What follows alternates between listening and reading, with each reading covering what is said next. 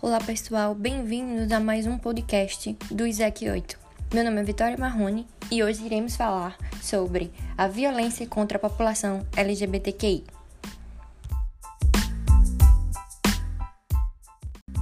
Sabe-se que no Brasil o número de mortes por causas externas provocadas por violências e agressões intencionais tem aumentado, fazendo com que o país tenha o maior número de homicídios do mundo e se tornando um grave problema de saúde pública. E quando se fala em violência contra a população LGBTQI, na sociedade brasileira, o país continua sendo o que mais registra crimes letais contra essa população.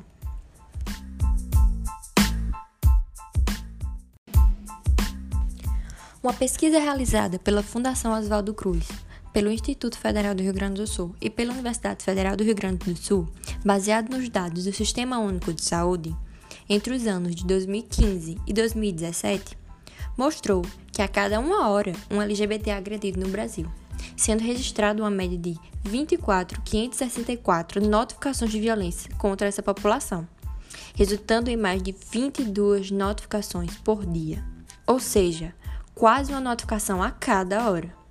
Mas vale ressaltar que os dados apresentados configuram apenas um retrato das violências atendidas no serviço de saúde contra essa população e estão sujeitos à subnotificação do evento.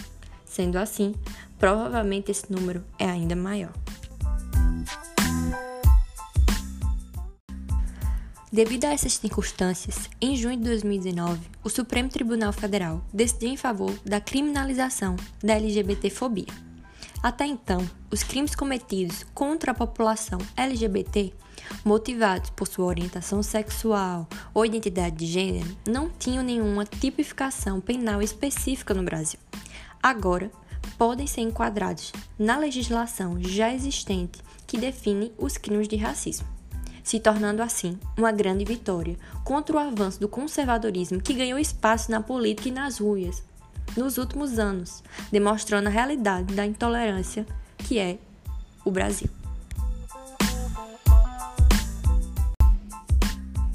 Mas afinal, o que é considerado crime? Os crimes praticados contra a população LGBT são conhecidos como os crimes homofóbicos e pertencem à categoria dos crimes de ódio que são motivados pela não aceitação e ódio por parte do agressor em relação à vítima, levando seus atores geralmente a praticarem elevado grau de violência física e desprezo moral contra a vítima, sendo tais mortes muitas vezes antecedidas de tortura, uso de múltiplas armas e grande número de golpes.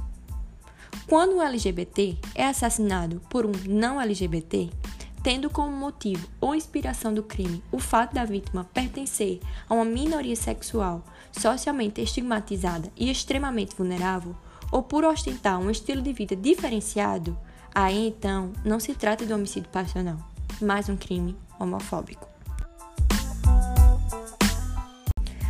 Além disso, ao analisar dados do Departamento da Ouvidoria Nacional dos Direitos Humanos, a distribuição de homicídios por unidade federativa encontra-se em cidades como São Paulo, que concentra a maior parte da população LGBT e, consequentemente, o maior número de mortes, com 8,8%, e logo depois Pernambuco e Minas Gerais, com 8,4%, concentrando assim nas regiões Sudeste e Nordeste o maior número de homicídios no país. Também vale levar em consideração a situação em que a vítima se encontra. A primeira informação a ser analisada acerca das violações de direitos humanos de caráter homofóbico diz respeito ao local onde tais violações ocorreram.